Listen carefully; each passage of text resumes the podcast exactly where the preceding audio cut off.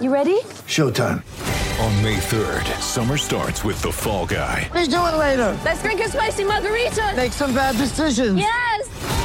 Audiences are falling in love with the most entertaining film of the year. Fall Guy. Fall Guy. Fall Guy. That's what the poster said. See Ryan Gosling and Emily Blunt in the movie critics say exists to make you happy. Trying to make it out? Nope. Because I don't either. It's not what I'm into right now. What are you into? Talking. Yeah. The Fall Guy. Only in theaters May third. Rated P G thirteen. Get ready for the greatest roast of all time. The Roast of Tom Brady. A Netflix live event happening May fifth, hosted by Kevin Hart. The seven-time world champion gets his cleats held to the fire by famous friends and frenemies on an unforgettable night where everything is fair game. Tune in on May fifth at five p.m. Pacific time for The Roast of Tom Brady, live only on Netflix.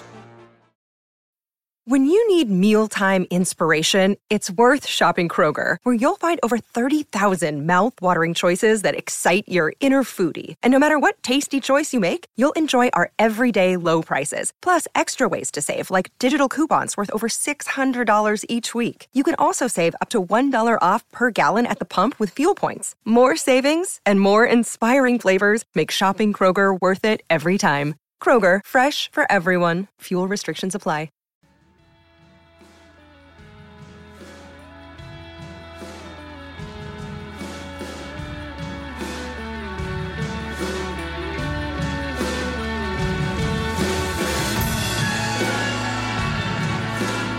Hello and welcome to the Wisden Cricket Weekly podcast. The English domestic summer has come to an end, and what an ending it had. Liam Norwell taking nine for sixty-two on the final afternoon of the season to keep Warwickshire in Division one next summer. We'll be talking about that, the end of the Pakistan-England series, a bit more T twenty World Cup related news, and we'll be reviewing the summer, picking out our moments, players and matches of the twenty twenty-two English season, but also hearing yours as well. I'm Yaz Rana, and on today's show I'm joined in the studio by the managing editor of Wisden dot com, Ben Gardner, and the magazine editor of Wisden Cricket Monthly, Joe Harmon. Mark Butcher, who's just landed back from Pakistan, will be joining us later in the show. Let's start with the Pakistan-England T twenties. According to the P C B, the ninety-seven point three five percent crowd attendance was the highest ever for an international series to be played in Pakistan. So in total, nearly two hundred thousand fans saw the seven games live in the grounds. England ended up winning four three, comfortably winning the final two matches. Phil Salt blasting a rapid eighty-eight in the sixth game, Milan and Brook scoring runs in the seventh. Ben, the series was played in conditions different to what we'll see in the World Cup, but do you think England now have a better idea of what their eleven will be for the first game against Afghanistan than they did compared to the start of the series? Yeah, I, th- I think they do, just because Brook has absolutely nailed his place in it, I guess. Um, in a way, I think probably after game five, they'd maybe a clearer idea than they did after game seven because of Salt's resurgence in those last two games. And he was absolutely brilliant in that sixth game, um, and you could see it actually from about five balls, and you could see how cleanly he was hitting it, that he was kind of on the front foot, that he knew, like, had a plan to where to score, and that was evident in this in the last game before he got run out as well. And I think it's now it's it's a real shootout between Salt and Hales. After the series, I think they confirmed that Mott confirmed that Butler will keep, which I think probably which I think boosts Hales' case just enough, so I think he will start, but I think that's still a contest. But beyond that, I think they've got a pretty sure lineup. And then the other thing that we're really pleased about is just Milan finding some form in the last game of the series. I think if he'd have then failed through the three Australia T twenties, there would have been a question, but I think they'd have still been very keen to start him anyway, because we know how good he is against fast bowling when it's sort of pacey and bouncy, and we know that he's got a, a calibre in Australia as well. So I think he, he would have been very likely to start, but he's now pretty nailed on as well, I think. We might as well go straight into it. Joe, what's the what's the eleven that you would pick for the first game? I guess it helps for us that Matthew Mott has confirmed that Ben Stokes will bat at four. Yeah, well, first off, an apology to Ben that seven-match series are definitely the way to go. He was, he was absolutely right. They should all be seven-match series from now on. Um, yeah, it, it's really hard. I've been thinking about this quite quite a bit and going backs and forwards. So they've said Stokes will bat at four, so I guess we should go with that assumption. I personally wouldn't have Stokes on my side if it was the first game of the World Cup. Really? Tomorrow. I just don't... It's no kind of reflection on him, really, but he's opted not to play T twenties a lot over the last year and a half um, for good reasons, and some good players have come through and have done really well. And, and what a player to have on the bench to come through when there's an injury or someone loses form. So it's not Axe Stokes, it's just players are going well. And I mean, Harry Brook has to play. It's the balance of the side is tricky. So I've gone, so I've picked a side that I do have Stokes in because I think we should go with what England are more likely to pick. Um, I've gone Butler, I've gone Salt at this stage. I thought that eighty odd just pushed him ahead of Hales, but I agree it's a shootout in Australia in the three match series against Australia to decide who starts the World Cup. Uh, Milan, Stokes, Brook, Livingstone, Moeen, Curran, Jordan, Rashid Wood, which is a bit light on the bowling. You haven't really got a specialist new build bowler, and I would like to get Topley in there. So my side, I would bring Topley in for Stokes and push everyone up. I think Sto- uh, I think Sam Curran at seven is absolutely fine. Jordan at eight is absolutely fine. And I think that's a better balanced side. This is the problem with Stokes. He's such a huge cricketer in every sense that you need to get him in there. But I don't think the balance of the side looks as good because I don't think you can rely on him to get through four overs, certainly. Um, he's not a brilliant T twenty bowler. He hasn't really got any pedigree in that. His batting has shown form in the past, but quite a long time ago now. So it's an interesting dilemma. It's a good dilemma to have, and I think the three matches in Australia will will make things quite a bit clearer. If Stokes Stokes will have to play, you know, at least two of them. If he doesn't go well, then do you pick him for the first match? He's, he's a hard player to drop, but at the moment, I think it's a hard call to justify picking him. It's a weird one. I was looking at his record across T twenty cricket. So in T twenty I's overall, his average is middling at best. He averages twenty with a strike rate of one hundred thirty-seven. He's only batted above five in T twenty I's a handful of times. His I P L record at four isn't great. He's not batted there loads, granted. Um, the, the only time he's really done well at four in T twenty cricket was in that spell where he played domestic cricket in New Zealand during the twenty seventeen eighteen Ashes. He's done well at the top of the order occasionally in, in the I P L, but it's a bit of a punt. I guess there's, there was that hole in the side before the Pakistan tour, but Duckett has done so well there. You do now actually have a guy who's got a record at four that Stokes is going in above. Yeah, that's true. Um, but I do think that... And it's weird because you've got to talk about either Stokes the character or Stokes the cricketer, but I think there are cases for both of them. Obviously, Stokes the character, if it's a World Cup, you just want him in your side because, you know, if it get da- gets down to the end, he's going to do something, or at least he's going to be the player who wants to do something, which is a very valuable thing. Uh, but, but even, I think the team balance thing is a not negligible thing because England have struggled with that. I think before, when Stokes was in their side more regularly and in O D I cricket, so much of their sort of batting firepower has been based on the fact that they bat so deep as, mu- as much as how good the guys at the top are. Um, but they've struggled this year when Stokes hasn't been there to know whether to go with a, a sort of a bowling option or a batting option at number six, basically. So Curran and Moeen at six and seven has left them just that little bit light, which has basically meant that they've had some sort of dramatic collapses and sometimes when you've sort of wondered if they would go a bit harder if there was a bit more depth. And Stokes at four means that you can have Livingstone, who can also bowl as well, at six, and then you have another all-rounder at seven, and actually that then looks very deep and like any anyone can play uh, the way they want to. I think Phil made this point a couple of weeks ago, but I think there is an argument that four, I know there isn't the the evidence for it, but there is an argument that four could suit Stokes because of the kind of player he is. I know he does have that brilliant record opening, but he's not sort of a, a, a Salt, Roy, Hales type opener who goes out from absolutely from ball one and takes on the bowling. He does like to get set, and that actually could be pretty well suited to England if he's coming in at sort of just after the power play. He can sort of be he can knock it around for a little bit and then he can really explode. I think that could possibly suit him. But then um, if it, if you end up with him and Milan playing similar roles through their power play, I think England could find themselves twenty, thirty short. That that's true. I guess they'll need to be flexible as well, possibly. Yeah, if England, I guess if England lose too early and they're both in the power play, then they might well be like. And and, and Milan has also started quite a lot quicker this year. That is true. Yeah. He's, he's a he's a slightly different profile of player now than he was when there were there was the discrepancy between his overall record and between how people sort of felt about him, I suppose. Um, so so go to to your eleven. How would it differ from mine? So I think I think Hales would just edge Salt for the moment, but I agree it'd be very close. And I think, as much as I do like the batting depth in that eleven, um, and I think that might be the eleven that they would pick if Morgan was in charge. I think he preferred the batting depth and Butler likes to have the bowling options, I think. I think I would still go with Topley or Woakes over Curran, and I think I would just lean to Chris Woakes at the moment, I think. So So that's interesting. So basically, Stokes comes in at the expense of Sam Curran. I know they're not in the same batting position. Yeah. And that's where I struggle. I just don't think Ben Stokes is a better T twenty cricketer than Sam Curran. I, I, I think in terms of someone coming in and hitting sixes from the off, Sam Curran is so much better than Stokes at that. Uh, I think I think Curran is actually quite a versatile batter as well. And I think he offers more with the ball in T twenty. Uh, you've got the left arm angle, and he's just done it more recently. He doesn't go for as many runs as Stokes. So... You know, Stokes the character, you can't, it's unavoidable that in a World Cup, he's the one who gets the job done. But I think in terms of who, where people actually stand as T twenty cricketers at the moment, I think Curran's ahead of Stokes. Definitely on the bowling, I think Sam Curran is a really underrated T twenty bowler because you kind of look at him and you're like, what does he have? He's not express quick.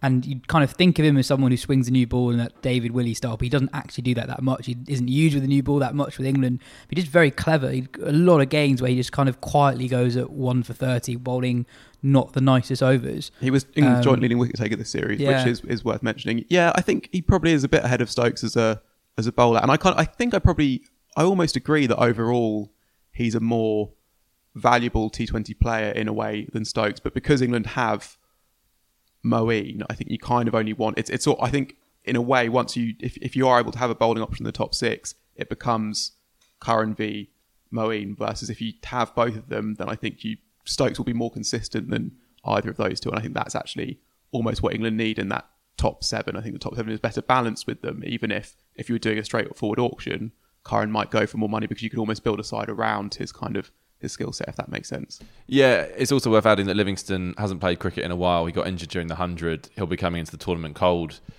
Um, I think he's going to be fit to play the warm-ups in Australia. It seems but to not be not guaranteed. Not guaranteed. Yeah. Okay, so that's another. Th- you know, Livingstone, I think, will definitely play a part in the World Cup, but you don't need to start the World Cup to finish it. So mm. there might be a bit of a bit of change as, as we go through. They've just got fantastic options. Yeah, I mean, uh, my team is Butler, Hales, Milan, Stokes. I'm I'm happy with Stokes at four. I mean, it's essentially out of the guys in the squad, I can't really see else who could do it with Duckett not in the squad. And I think Stokes against, I think he'll do well in Australia. Pitches suit him. Brook five, Moeen six. And then Curran at seven, if presuming Livingston's not one hundred percent for the start of the tournament, Jordan, Woakes, Rashid Wood, and then Livingston in for Curran when he's available. Yeah, just in terms of the other way they could do it, if people are wondering, I guess it would be probably Brook at four, and then you play both Hales and Salt, and Salt has done that sort of middle order finishing role for England before, so he would be at five, or you have a sort of flexible middle order of Salt, Moeen, Livingston, Curran. So that, that is an option, but yeah, they've said Stokes at four, so I guess that's mm. what happened. Ben, in the fifth T twenty I, there was a pretty cool debut for Pakistan's Amar Jamal. twenty-six years old, all-rounder. He's never played in the P S L before, and he's bowling against an in-form Moeen Ali at the death, and he closes the game out. Yeah, and he hadn't even had a particularly good...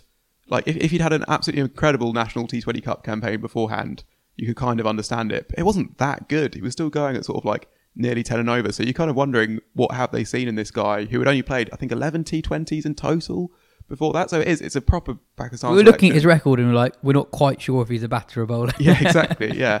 Uh, and, but he was absolutely brilliant that final over. He just uh, like just absolutely nailed uh, those wide Yorkers. He had a plan. He stuck to it. There was one that he missed and Moeen got hold of it and hit and, him for six. And there was a wide after that. And I thought at that moment he might fall to pieces, which would have been perfectly understandable given the pressure, but then he really pulled it back and yeah, Moeen had nowhere to go really. Yeah, and then the next game he goes for uh, I think twelve in his in his two overs and then is uh, is out of the side again.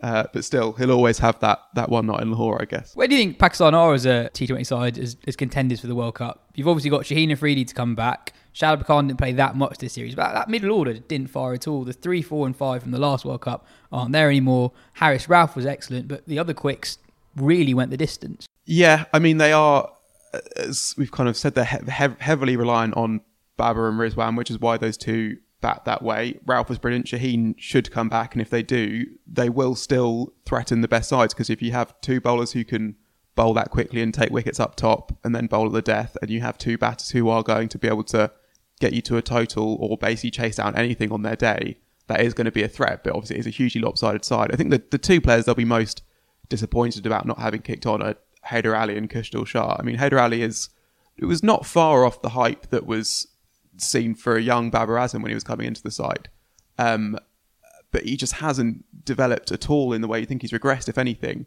There's some sort of suggestion that he's he's been limited by some sort of iffy advice, people saying that he should be playing more correctly, that he shouldn't throw his wicket away, and now he's trying to sort of be more orthodox but not succeeding with that, so he's not scoring quickly or consistently.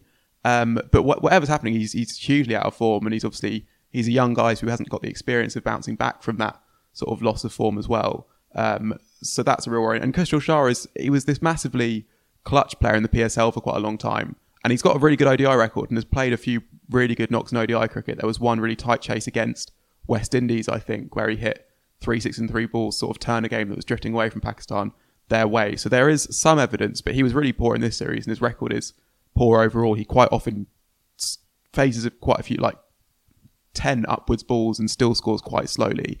He hasn't really done it against any international side of note in T twenty cricket.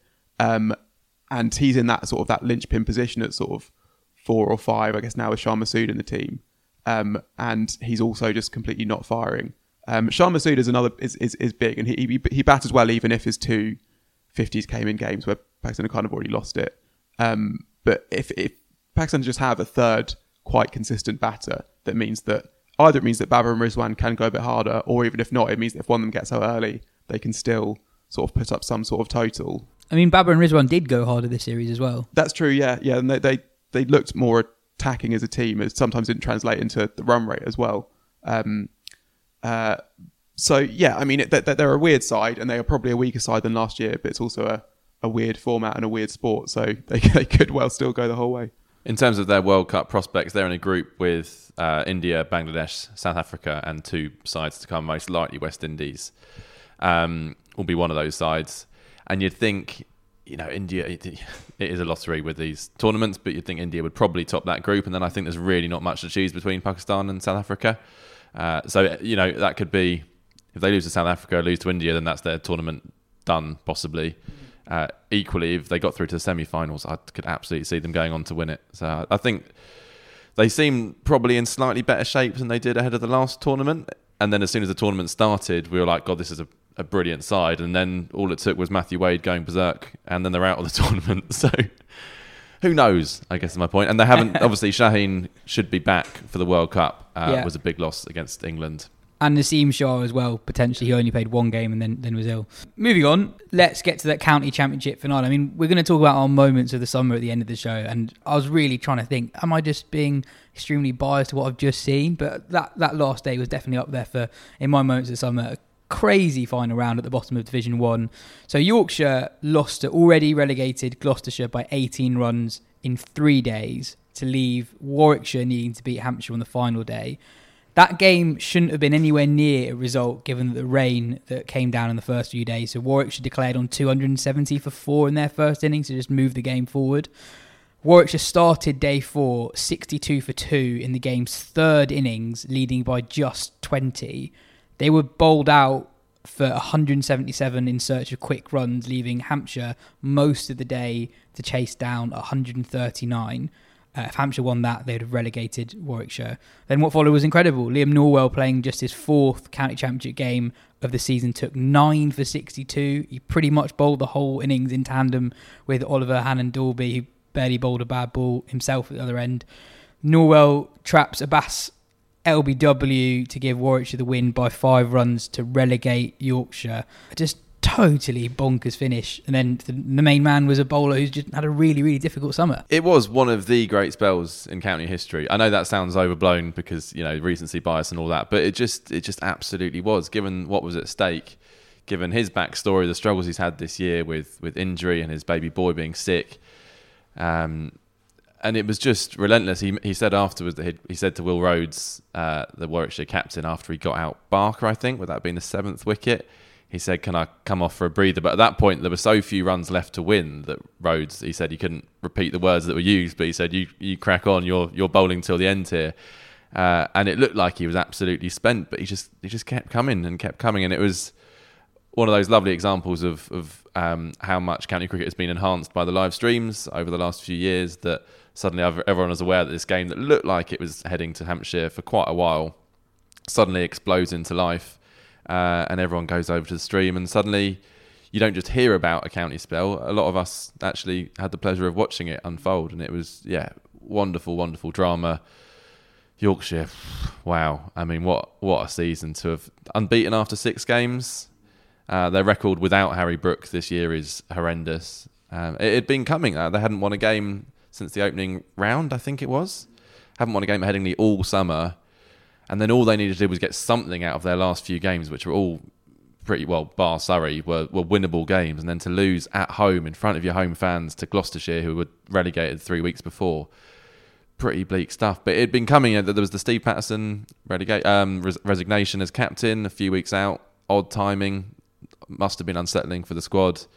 You've got David Willey saying he's off to Northants halfway through the season, saying that the club are more con- concerned about their reputation than they are than the current players. It, it is in a very divisive summer for the English game.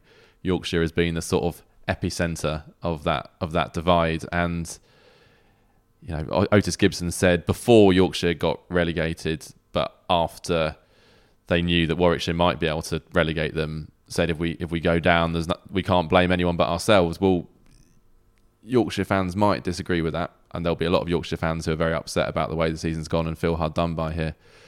Um, and the story just runs on and on. Shan Masood arriving as new captain for a Division two Yorkshire side for the first time in, what, a decade? We don't know exactly what the county's Yorkshire will look like in twenty twenty-four, but it's possible that they can't actually get promoted to the top division next summer. Yeah, I don't think Yorkshire will be voting for that one, but yeah. Yeah, some counties might. Yeah. On Yorkshire, it's been, as you say, a horrible year for the county off the pitch, but also on it. Theoretically, they could have fielded a middle order of Balance, Milan, Root, Brook and Bairstow. For different reasons, none of them were there. We said it during the game against Surrey at the Oval that that was a very, very weak three to six. And out of those guys, I guess Root's absence sticks out the most because he was playing golf.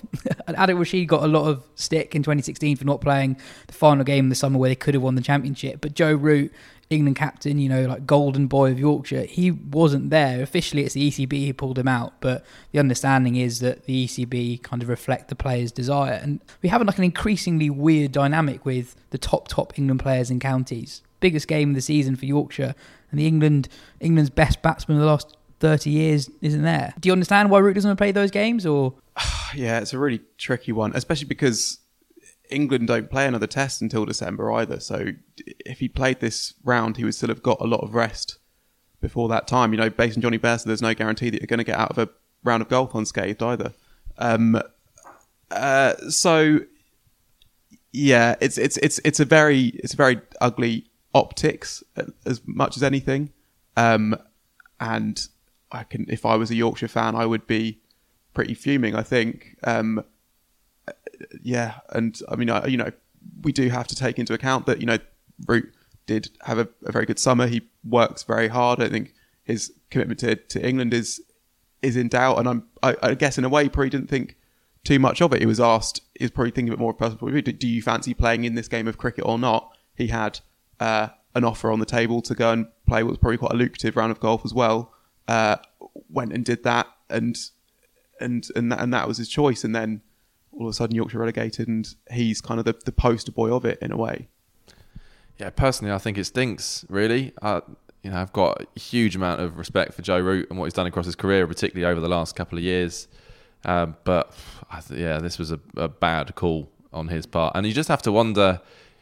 He's always played for Yorkshire when he's sort of when he's felt like he could, and there's been gaps in order to do so, and the fact that he chose not to this time. Obviously this was an attractive golfing proposition. I understand if you love golf, which I don't, but that would be a lovely day out. But would he have rejected that opportunity a couple of years ago, or, or is this symptomatic of how th- how rotten things have got at Yorkshire that, that actually that wasn't near the top of his priority list at that point? Yeah, I think it's it's bad. Um, and David Hopps wrote an excellent piece for Crick Info talking not just about Root, but how it's kind of symptomatic of kind of county cricket's standing in the in the kind of grand scheme of things, particularly in relation to England cricketers. And it's hard to disagree with any of that as well. It's, yeah, really, really unfortunate, badly judged call, I think. And one that, not that it is his responsibility, because a lot of things have gone wrong at Yorkshire, but it, it might well have relegated them mm. in the end. Can we say a bit more about Liam Norwell, if that's all right? Yes, absolutely. Yeah, because uh, because obviously it was it was an amazing performance, but it wasn't, as much as it was a career high for him, it wasn't totally unexpected. I think if, if he'd been available all season, there's no way that Warwickshire are in this this trouble. Uh, he was brilliant last year in their uh, county championship win. He went on that that Lions tour on with the Ashes and bowled well there, didn't he? So I think, and he was quite sort of phlegmatic when speaking after play, it seemed like, about his England opportunities. I guess, you know, life has sort of got in the way. It's probably given him a bit of perspective. He is now thirty, young guys have come through, but I would not be at all surprised if he finds himself in an England test squad, even making an appearance when England are resting or rotating or there's a few injuries and that sort of thing, because he looks like he's kind of, you know, he's he's, he's not express quick, but he looks like he's he's quick enough and that he's always at you and that he's willing to absolutely put everything on the line. And it looks like there's kind of all the ingredients there for it. I, I agree. I was, you know, maybe it's just being modest, but at the end when he said, I think my chance is gone, I, yeah, I don't see it that way at all. Uh, I think he could easily get a chance. What he does doesn't look hugely similar to some of what Matt Potts does with the ball as well, and that's shown that it can be really successful. Obviously, there's almost ten years between them, but thirty is is not an age for no age for a seamer, really. Uh, I mean, yeah, no, look at Anderson and Broad; they're still doing all right. Um, yeah, and I, I wonder even, I mean, when he can bowl again, I mean, he's probably exhausted. I mean, he's a couple of months out to recover, but you know, he looks like he might even be a decent option as a squad bowler in, in Pakistan, potentially, um, if you're looking for a seamer who can get through a lot of overs and keep it relatively tight and, and just bowl stump to stump, then I think he might be a decent option. I mean, he's three years younger than Scott Boland, um, and I was looking at his first class record today. Since the start of twenty seventeen, summer, that's a long time ago. He's taken one hundred fifty-eight first class wickets at eighteen. So that's a serious record over a, over a really long period of time. Ben, yesterday you brought up a, an old piece on the on the ten best county championship finishes, uh, and at the top of that list is obviously the Toby Roland Jones hat-trick to win it in twenty sixteen, but what what are some of the others that stuck out? Well, I reckon Joe might have written this piece, possibly. I was just, it was starting to ring a bell. I think I did write this, yeah. Or some of it. Um, uh, the, the, the, the other one from recent, well, there's two, actually there's two others from recent history, but the one that really stuck out was the V V S Lachman one, when Lancashire were chasing something like four hundred eighty-nine uh, to win the title on the final day. And uh, he makes a, a sublime century, all of the centuries are sublime, obviously. Uh, and they end up losing by about twenty runs. Uh, that's obviously incredible. There were some other more fun ones. There was one in the uh, in the late eighties, I think, where it was Worcestershire up against, I forget who I should have written it down, but um, Worcestershire basically needed to force a win. Um, and there was some uh, some unhappiness with their title rivals over a lost bonus point earlier in the season, where they had uh, got a side eight down, but they had had two injured batters. They couldn't get that final bat- bowling bonus point, and they were went into it and then ended up losing the title by a point. But um, going into that final day, someone, presumably you'd think a fan of the rivals, had uh, got into the pitch and poured engine oil all over it. So it was sort of a frantic mop- mopping up operation, uh, and then just enough time to force victory. That was another pretty good one, you know, in the late eighties. Mother's Day is around the corner. Find the perfect gift for the mom in your life with a stunning piece of jewelry from Blue Nile. From timeless pearls to dazzling gemstones, Blue Nile has something she'll adore. Need it fast? Most items can ship overnight. Plus, enjoy guaranteed free shipping and returns. Don't miss our special Mother's Day deals. Save big on the season's most beautiful trends. For a limited time, get up to fifty percent off by going to Blue Nile dot com. That's Blue Nile dot com. Some big news on the T twenty World Cup. Jasprit Bumrah has been ruled out for India. Uh, he's injured. And then Shimran Hatbai will miss the tournament for the West Indies after not being able to make his flight to Australia. I'm not sure it's quite as straightforward as saying that he just turned up late to the flight and therefore missed it. The West Indies Director of Cricket, Jimmy Adams, said, "We changed Shimron's flight from Saturday to Monday due to family reasons. It was made clear to him that if there were any further delays and issues with his travel to Australia, then we would have had no choice but to replace him in the squad, as we are not prepared to compromise the team's ability to prepare for this extremely important global event." Hetmeyer informed Adams that he would not be able to get to the airport in time for his flight later that day. Obviously, that's a big blow for West Indies, who are already short of several star names. Um, yeah, how they've ended up with a squad without Russell, Hetmeyer and Narain, who are all, in theory, available, is, mm. is pretty bizarre. It's very hard to know what to make of the Hetmeyer mm. thing, because you don't want to dive in. We don't know what the family reasons are. We don't know if there was issues in the lead up to this. You never quite know with the West Indies board and selectors, whether they're kind of flying off the handle unnecessarily. So I wouldn't want to kind of pass judgment, but he is a huge loss. I mean, him and Pooran would have been the, the kind of middle order players who held the whole thing together, and they've lost a lot of experience. It's, I, I think I think they might go even worse than they did at the last World Cup, actually. Mm. India are going pretty well at the moment. I think they should be still one of the two favourites, even without Bumrah. Yeah, I mean, that is a a massive loss, and there's there's not really a way to replace him. It looks like Mohammad Shami's going to come in, who doesn't have a, a hugely compelling recent T twenty or T twenty I record. Um, I think, actually, weirdly, India fans are almost a bit relieved in a way that he's missing the tournament, um, because there was a worry. I think they were worried that what they, what some feel has happened to Bhuvneshwar Kumar would happen to Bumrah, where he was sort of one of India's best bowlers for, for quite a long time, but was then injured and then came back too quickly, and then injured again and then came back too quickly and then injured again, and sort of ended up coming back sort of like a shadow of his former self, who wasn't able to keep up fitness at all. And with the way that sort of it initially came out that it was leaked that he would miss the T twenty World Cup, and then it's like, oh no, we hope he'll be fit, and Ganguly saying like, yeah, it might not be too bad, and that's just doesn't seem like what you kind of want to do with these stress injuries to the back, that uh, I think some India fans and pundits etc are worried that Bumrah would be kind of force his way forces himself to play the World Cup, end up injuring himself even worse, and you've kind of then lost this kind of mercurial kind of superstar. Mm. So in some ways, actually, there are there's some India fans that are relieved that that hasn't happened, but it's still a massive blow for this tournament. But yeah, I think that the main thing that, and we talked about it before, but they just absolutely have nailed their batting approach, basically, and it looks like K R Rahul, who was the one question mark over his sort of buy into it, like he's really clocked on as well. He made a very quick half century in a really high scoring game uh, against South Africa, um, and obviously Surakum Yadav is probably the best T twenty batter in the world at the moment. You've got Kohli in there, who's rediscovered a bit of form. You've got Rohit, who's sort of going as hard as he ever has done. You've got Hardik Pandya, who might be the best T twenty rounder in the world, possibly. You've got Dinesh Karthik, who has absolutely embraced his finisher role and is kind of doing it pretty much every time. They've kind of got all the boxes ticked from a batting front, and then the bowling is still good, pretty good and capable, even without uh, the best or second best T twenty bowler in the world. But yeah, it's massive for the T twenty Cup as well to be missing Archer and Bumrah, and Shaheen is still a doubt, but looks like he'll make it. That's you're either missing two the two best T twenty fast bowlers in the world, or the the top three, uh, and. For the tournament as a spectacle, it is a shame, but it sounds like it is still the best resolution, and it could have been worse in a way. Mm. So we had um, we asked CricViz to do a list, their list of the twenty best T twenty players in the world for the upcoming magazine as a sort of way of previewing the tournament. And in the end, six of that twenty aren't playing, because you've got Bairstow in there, Archer, Bumrah, and then the three West Indians, which is quite a, quite a big chunk, actually. Obviously, mm. for, all for different reasons or varying reasons. Um, And it is a bit of a shame. And hopefully, fingers crossed for Afridi, that, that looks more promising. Hopefully mm. he'll be there. Yeah, absolutely. And should we talk about South Africa just a little bit as well? Uh, because they just have a, a, a funny old issue with, with, with Bavuma, basically, who we mentioned before, having not been picked up in that S A twenty auction.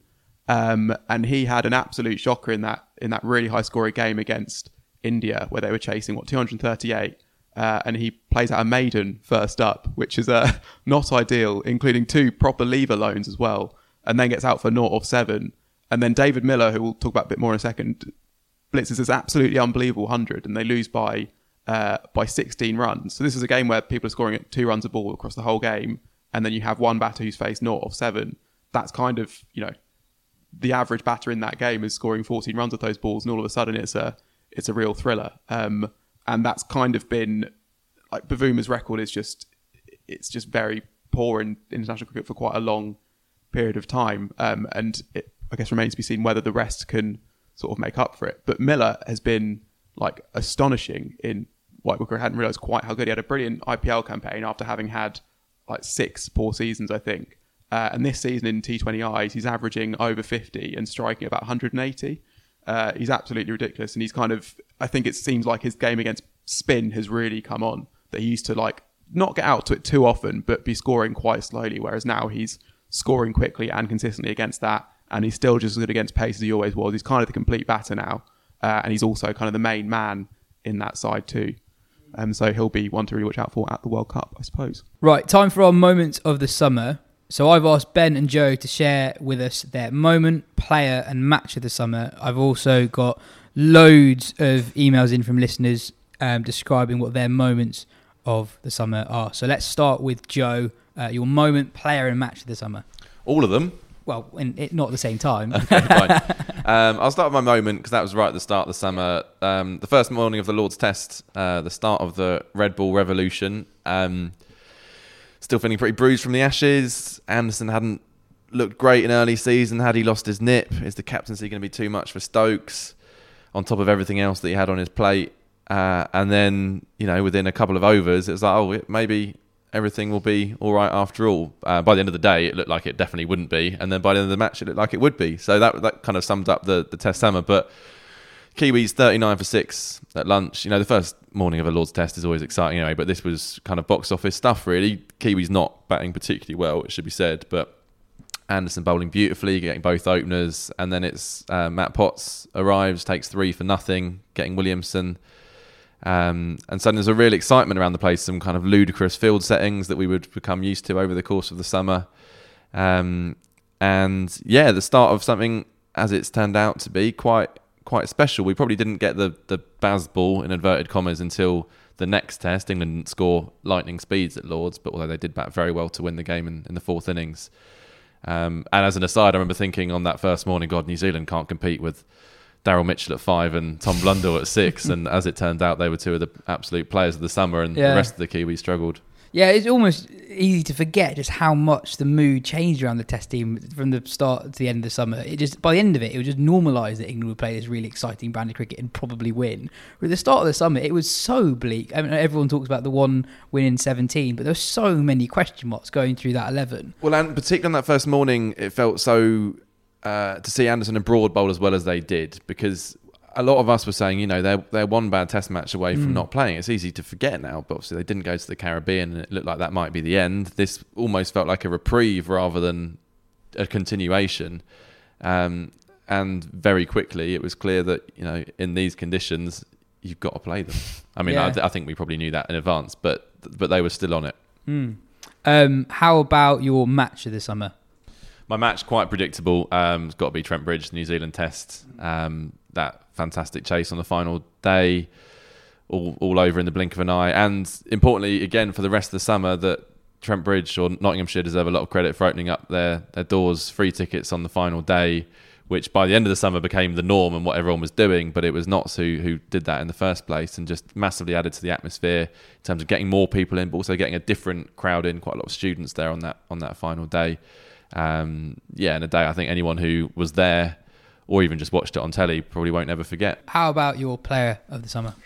My player, I just as I did this, I just got more and more on my list. So I'll try, I'll try and race through him. So Will Jacks was brilliant in all formats. P C A Player of the Year. His ton against Essex, I think, was probably the Championship knock of the year.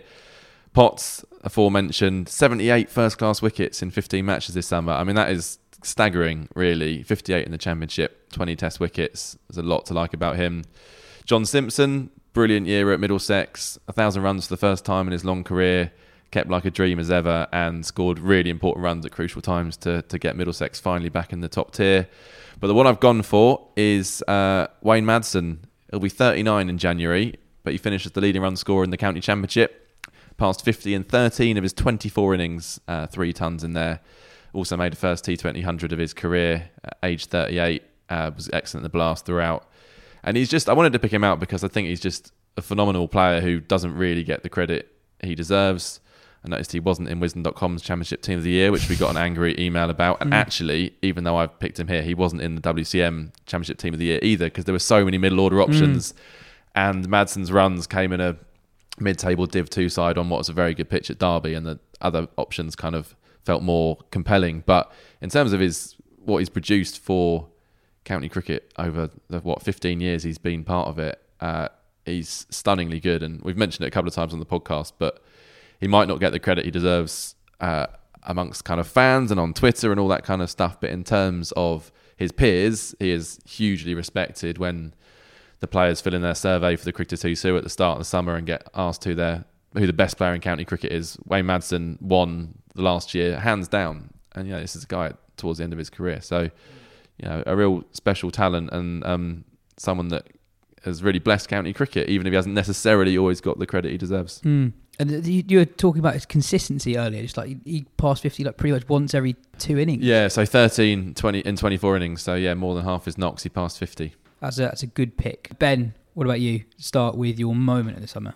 So my moment of summer is from that third New Zealand test, which is the uh, the one I was at in full at Headingley. I've been at two Headingley tests in full, which was uh, this one and the twenty nineteen Ashes test. So I, I p- picked some good ones. Uh, but it was de- day two, which I think was just about the most ridiculous day of the whole summer. It's a, it's a crowded field, but I think it was. And I guess if I had to pick one moment, it'll be Ben Stokes hitting his third ball for six. But that whole day was ridiculous. You had when li- England were... was it thirteen for three, I think, and on their way to being fifty-five for six. Uh, there were lo- lo- so many great things about that day. So you had Leach taking five for in the morning, or finishing his five for in the morning. It's not even a footnote by the end of the day, because the footnote is Trent Bolt, who's taken three wickets, all clean bowled with a new ball, and still ends up conceding like forty runs from his opening spell. Uh, so then Stokes comes out, hits, hits that third ball for six, just as England Cricket tweet uh, the quote from uh, Stokes from before the test, which is like, I think our job is to entertain. That's when Stokes gets out, and that tweet is swiftly swiftly deleted, which is quite amusing. Um, uh, England are six down, and you kind of think, okay, this surely there's no way out of this one. Like, New Zealand have made, you know, three hundred and, and a little bit. England are fifty-five for six. Uh, it's a guy on debut in there. Sure, Johnny Bairstow's there, but this is like th- this is the time when it kind of comes a cropper, and it and it and it doesn't. Like, Bairstow races to one hundred fifty. Overton gets out just inside of that one hundred. Um, England end up with uh, a lead, which is their, their their second biggest lead of the summer, I think, in the end, or maybe their third biggest.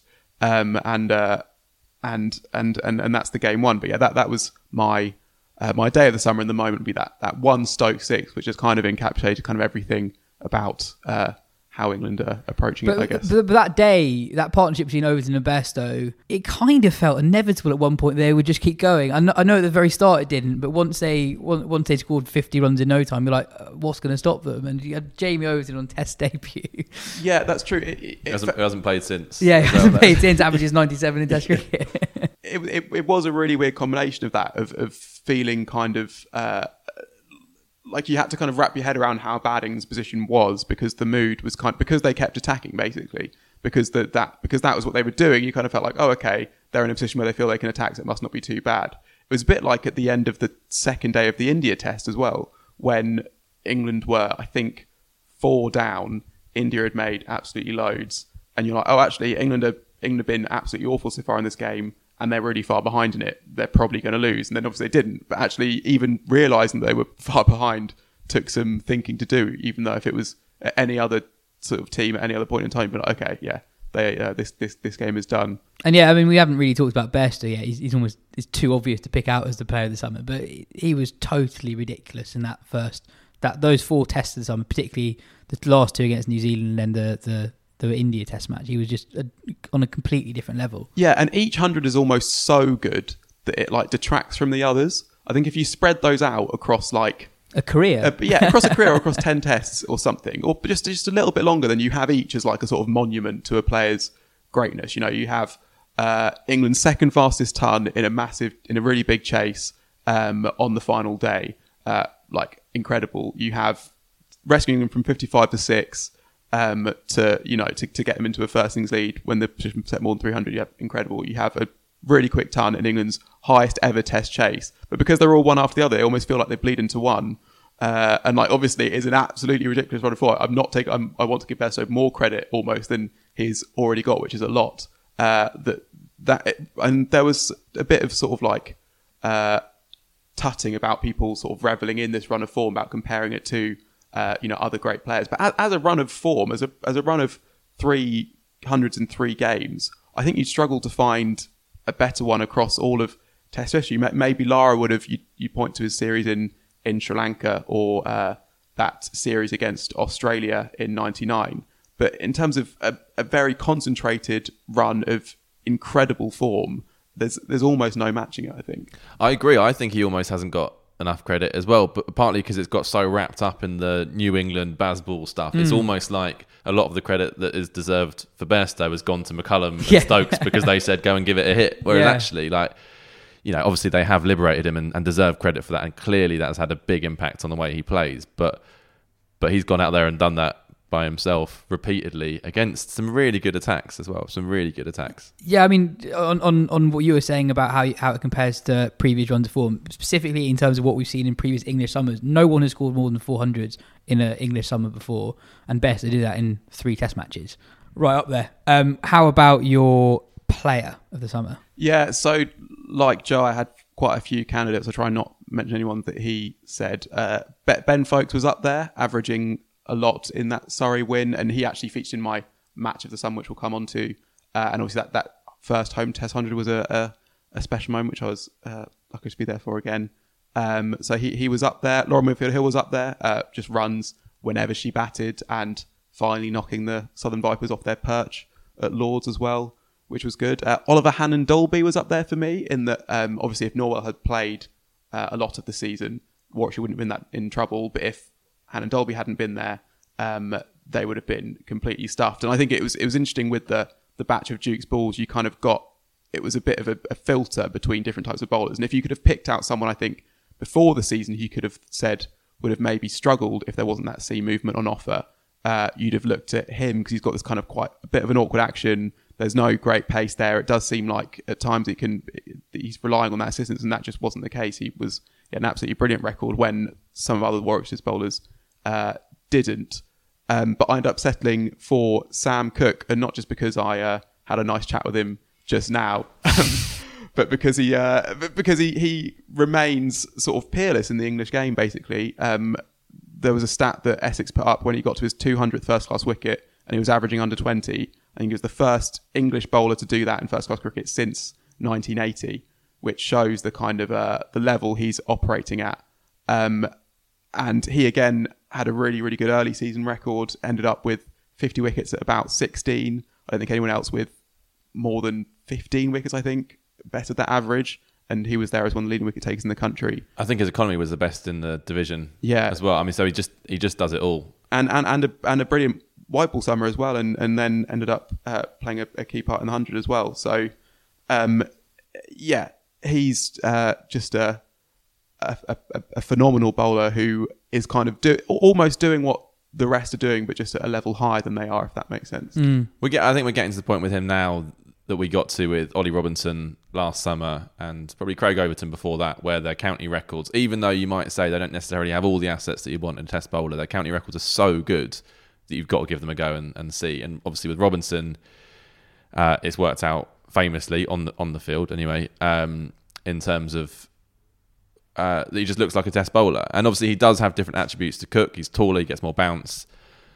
But I think there's nothing to say that Cook couldn't work in test cricket in the right conditions. I don't think we're expecting him to kind of tear it up in the subcontinent or, or in Australia, but um, I think he I think he at least deserves a crack. Yeah. Uh, because otherwise you go three, four years down the line, he's just going to keep doing this in county mm. cricket. And w- when do you give him his chance? And it's got to be sooner rather than later. Yeah, definitely. I mean, we, we were talking earlier that uh, England have this very strange O D I series in Australia just after the T twenty World Cup, just before the Test series in Pakistan. I can Which see. I had absolutely no idea about until you told me. Well, I'm I'm not entirely sure why it's being played. So I don't blame you, but I can imagine Cook making his debut in that series. Um, not sure that's the best place for it, but sure, true, O D I true. series in Australia yeah. doesn't sound like the way to go. But he is a very good white true. ball bowler as well. Yeah, um, Ben, what about your match of the summer? So this was uh, Yorkshire's match against Surrey. I'll just remind people how it went because it might be one that uh, has sort of fallen from the memory. But Yorkshire made uh, five hundred twenty-one in the first innings and managed to lose the game.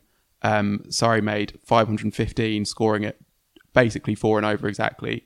Um, and then bowled Yorkshire up two hundred twenty, so not not not a skittling, but left them with just enough time to chase uh, two hundred twenty-seven at uh, over five and over. So it was kind of, it, I think, kind of summed up quite a lot of things. It summed up where Yorkshire are at to lose a game from such a, a dominant position in the first innings was sort of telling about Um, Uh, you know, where they're at as a side. And it also showed kind of what has made Surrey such worthy champions, I guess, which is how they managed to identify uh, what was needed in those kind of early season conditions when the pitches were flat and you kind of had to find other ways to win, because they went hard from very early on.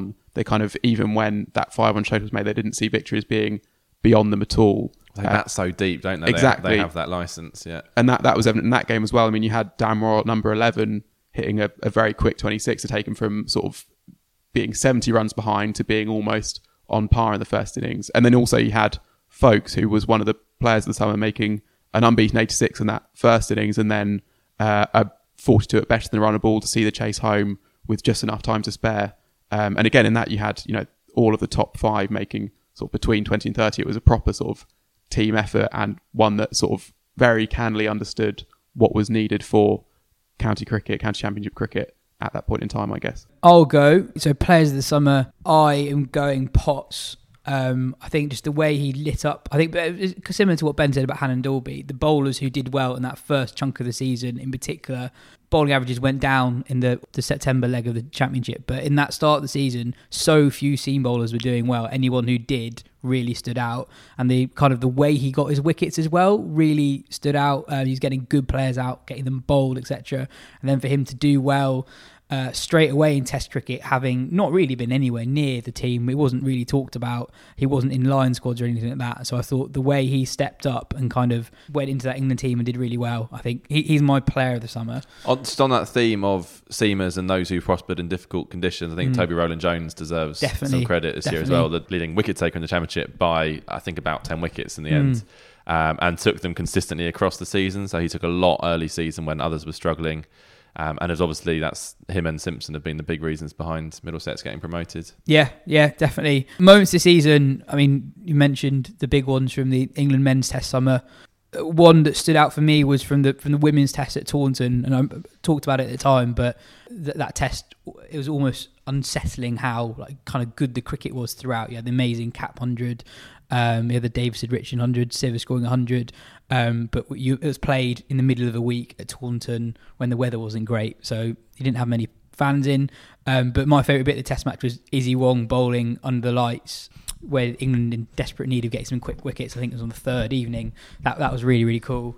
Um, but my moment of the summer is, uh, we've talked about it on the pod before um, a little bit. Tar did a piece on the South Asian Cricket Academy, but for me it was Kashif Ali, who's part of that academy, scoring one hundred on his List A debut and scoring a fifty on his County Championship debut. There's been so much about racism in the English and Scottish game, and I guess one part of that that I've always wanted to be central to those conversations. How do we actually move forward? And one of the things that was identified in Rafiq's testimony was how players from South Asian backgrounds aren't getting the chances that they deserve. And this, the South Asian Cricket Academy is probably paper-overing cracks in the system um, that shouldn't really be there, but it's ensured that some talented players who previously weren't getting opportunities have got opportunities. So he's not the only one, but Andy Umid got a contract with Somerset as well. Um, just picking something out from Tahar's piece on it, saying that the the academy views itself as an intervention program that doesn't want to exist for more than three to six years, hoping that structural changes in the English game will make it redundant.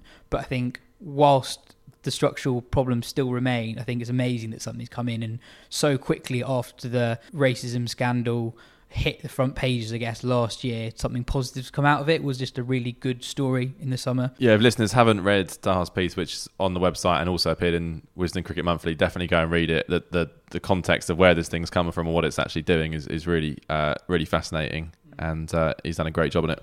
Um, and also just a, a, a shout out, I guess, for the, the Matt Parkinson Test debut. That seems like a long time ago, but oh, that does, was doesn't it? That was um, pod favourite Matt Parkinson getting his Test debut was was awesome, and especially how he got it as well, driving down from Bolton. That that glorious on drive, uh, his first thing he did in Test cricket. That was really really cool.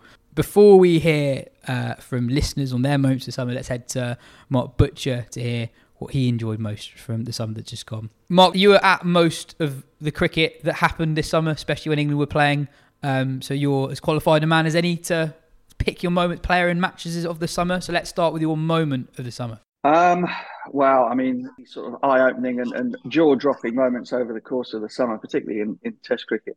But I think maybe the one that epitomises everything um, was uh, was Joe Root reverse sweeping Tim Southey for six. Um, during that, well, England had conceded what well over five hundred in the first innings, and then uh, on the third morning, I think Joe Root comes out and reverses him straight into the pavilion for six, three slips, gully, um, tense moment in the match, Uh, and it was just astonishing. Um, he, of all the players to do something like that in the England team, he's probably the last one you'd expect. And it just kind of epitomised this absolute joyfulness with which England were playing Test match cricket. Um, and the longer the summer went on, you know, the, the more the more moments like that would occur, and the more anything seemed to be possible. So I think that was there was that moment where you just thought, well, these guys just do not care. They've, they've absolutely they've thrown all um, tradition and all caution out of the window, and, uh, and and so that was it. I know that was in the first innings, but I think he did the other two. He he did in run chases, and it almost became like his. Like doing keep, keepy uppies in the corner, like when you've won a game, just to kind of show off, like, I'm just having a good time. um, yeah. Moving on to your your match of the summer. Uh, match of the summer had to be the India at uh, Edgbaston. Um, it started off in great style with uh, with Bumrah sledging me at the uh, the, at the toss. Uh, um, And then, you know, proceeded to to be utterly ridiculous from, from first ball to the last. Um, Pants, brilliant one hundred. Bumrah hitting thirty-five off, off Stuart Broad. And then England um, taking down another another another run chase that really should not have been possible against a bowling attack of that sort of quality. Um, and, and making it into uh, an absolute cakewalk. So I think that was, again, an astonishing Test match. Also, I think um, Ben Stokes' captaincy in India's second innings, where India found themselves in that sort of rock and a hard place between not quite knowing how how hard they needed to go in order to get far enough ahead. They they probably should have put themselves four hundred fifty in front, not the three, just the paltry three hundred seventy-eight or whatever it was that England had to chase down. But, um, you know, Stokes and, and the bowlers who, who just attacked the whole time, you know, there was no sort of sense of trying to stem the run flow, um, managed to sort of confound India and befuddled them, I think, with, with sort of that overly aggressive um, intent. Uh, and, and in doing so, sort of stopped them from putting the game out of England's reach altogether. Uh, and so, you know, all of that turned that into a, a wonderful occasion. Obviously, being Birmingham, being India as well, the support was was was huge. The buzz around the England team, having uh, just finished off the the New Zealanders not not long before, was was at its height. Um, and so, yeah, it was a, a pretty memorable Test. Mm. And especially after England did what they did against New Zealand, there was a sense of, go on then, can you, can you do it again? Can you do it against a slightly better side? And so like, they, they could, they could. Um, and then moving on to your player of the summer, someone who you, you saw a lot of, um, well, I guess after the summer in Pakistan as well. Yeah, um, well, I think Harry Brook. I mean, and, and that obviously he, he did a lot of his great stuff behind closed doors or, or behind the sort of the county cricket paywall, if you like. Um, at the beginning of the season, at one point, I think he was averaging over one hundred fifty for Yorkshire, and then sort of you know carried drinks around with England. Got a bit, got his chance in that uh, Oval Test match in, in the absence of, of Bairstow, who, you know, to all intents and purposes, was everybody's player of the summer. So it would have been boring to to call his name. Um, and then, uh, and then during the course of the, the, the series in Pakistan, played some of the some of the most outrageous um, and skillful and bordering on genius, genius strokes in the in the you know in the midst of playing very very consistently over over a series in which Pakistan's bowlers were pretty damn good.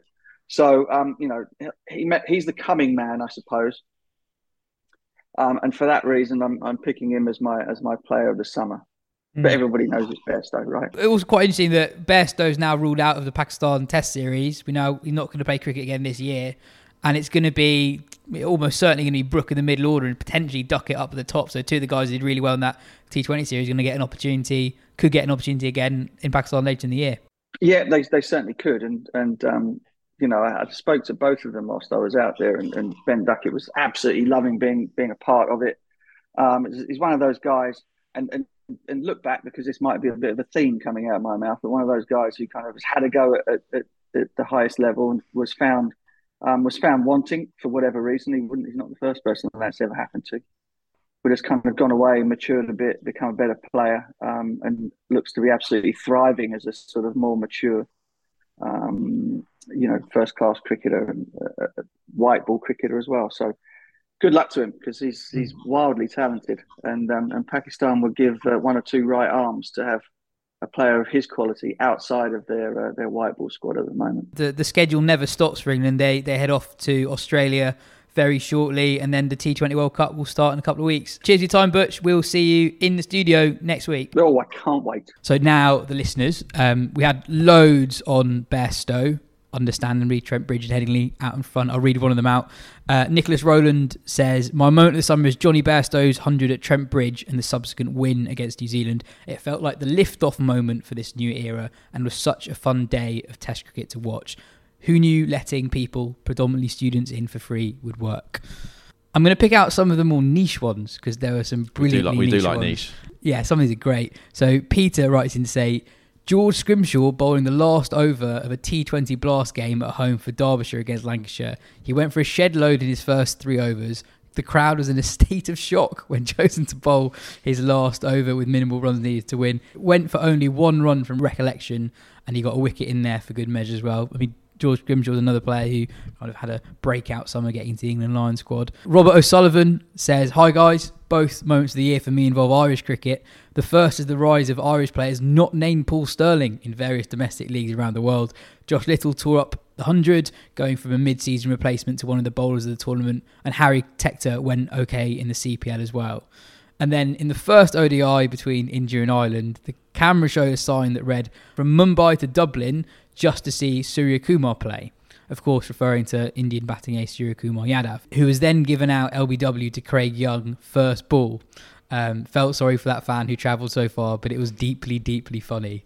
That's very good. And then Ben Turner, another pretty niche one, he writes in to say, an honourable mention for moment of the summer surely goes to Ben Green for his one hundred fifty-seven off eighty-four balls against Durham in the Royal London One Day Cup.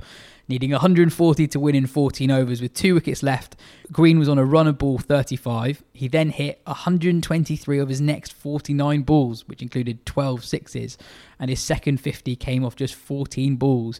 He hit four sixes in an over twice, and his single-handed effort almost took Somerset over the line. Had he not holed out in the last over, giving Durham the win, it would surely have been one for the ages. An absolute gem of an innings that may have flown under the radar by virtue of the competition it was played in. You'd agree with that, wouldn't you, Ben? I remember you tweeting almost pulled off one of the great heists. Yeah, which I, which I absolutely stand by. I mean, and having that read out only emphasises more how completely absurd that was. I was, at, yeah, absolutely hooked to that finish. Um, and yeah, it was was an incredible, incredible innings. Mm. James Tapper says there were just some fantastic championship game finishes overall. Essex chasing eighty-four to beat Somerset and winning by one wicket's up there. Also the the George Balderson hat-trick in the game where Glenn Chappell wasn't particularly happy about the pitch and then Lancashire ended up winning. And then finally, let's go to David Shervington, Shervo, who we first heard from at this show last year, where he basically explained that he first got into cricket by listening to Alistair Cook um, score his farewell one hundred on the radio, and he got into cricket more and more over, over the three years in between, and then finally went to a test match last summer. So he says, you might remember that last year I saw my first live test match and submitted that as my moment of the summer. This year's moment of the summer is hard to pin down. Perhaps scoring my first ever competitive runs at the ripe old age of thirty-six. No one warned me about the giddy feeling of seeing actual numbers against my name on a scorecard. Actually, though, I think my moment of the summer would be the Sunday afternoon a few weeks ago when we took the kids and a bat and a ball to the local playing field. Out of nowhere, my wife abandoned just throwing the ball underarm and suddenly started bowling some lovely loopy stuff in my direction. In the field stood the three-year-old and the six-year-old ready to chase after the ball the minute Daddy whacked it over the bowler's head. The family aren't quite cricket fans yet, but the process is starting and it feels inevitable, like when the kids get a cold and you think, you better make sure we've got enough paracetamol for when we catch it off them. It turns out cricket is seriously contagious as well. It's another lovely email from David. Um, and I feel like we're all invested in the in, in the journey of the Shervington family as they get more and more into cricket. Absolutely. Absolutely. He's part of the family now. Absolutely. Yeah. Um, anyway, thanks so much for sending all of those in. That is all we have time for today. We'll be back next week where Ben Jones from CricViz will be joining us to talk through the list that Joe talked about earlier. And Butch will be back in the studio after his tour of Backstar.